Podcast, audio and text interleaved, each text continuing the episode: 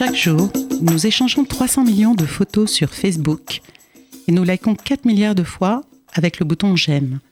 Normal, me direz-vous. Le réseau social Facebook compte désormais une communauté de plus de 2 milliards de personnes, soit un tiers de la population mondiale.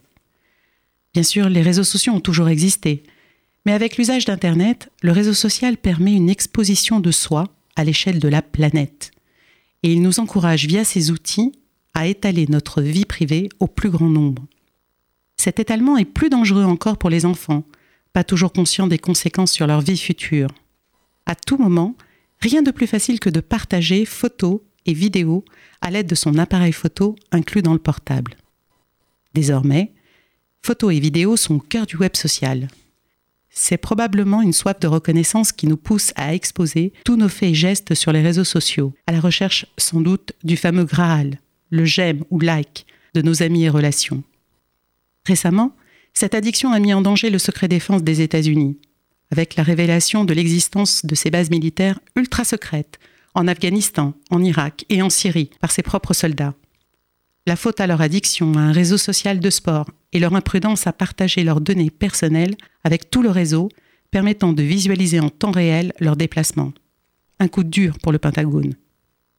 Plus grave encore que l'exposition volontaire de soi sur Internet, celle d'exposer les autres à leur insu, avec la technique du tag. Cette technique permet d'ajouter sur notre photo le nom d'un ami qui se retrouve à son insu immédiatement sur Internet, avec parfois des effets dévastateurs. Si en France la réglementation informatique et liberté nous protège contre le fichage abusif par les entreprises et par les administrations, la loi ne peut nous protéger contre nous-mêmes. Il n'existe pas de règle a priori pour limiter le danger.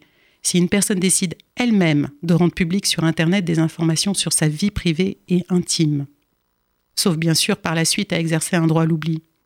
Mais son exercice n'est pas toujours facile pour enlever toutes ces traces sur Internet.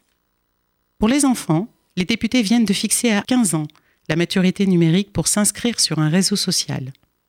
En dessous de 15 ans, l'accord des parents sera obligatoire. Gageons que cette obligation permette aussi de sensibiliser les parents à travers leurs enfants à la protection des données personnelles et au danger de l'exposition de soi sur Internet.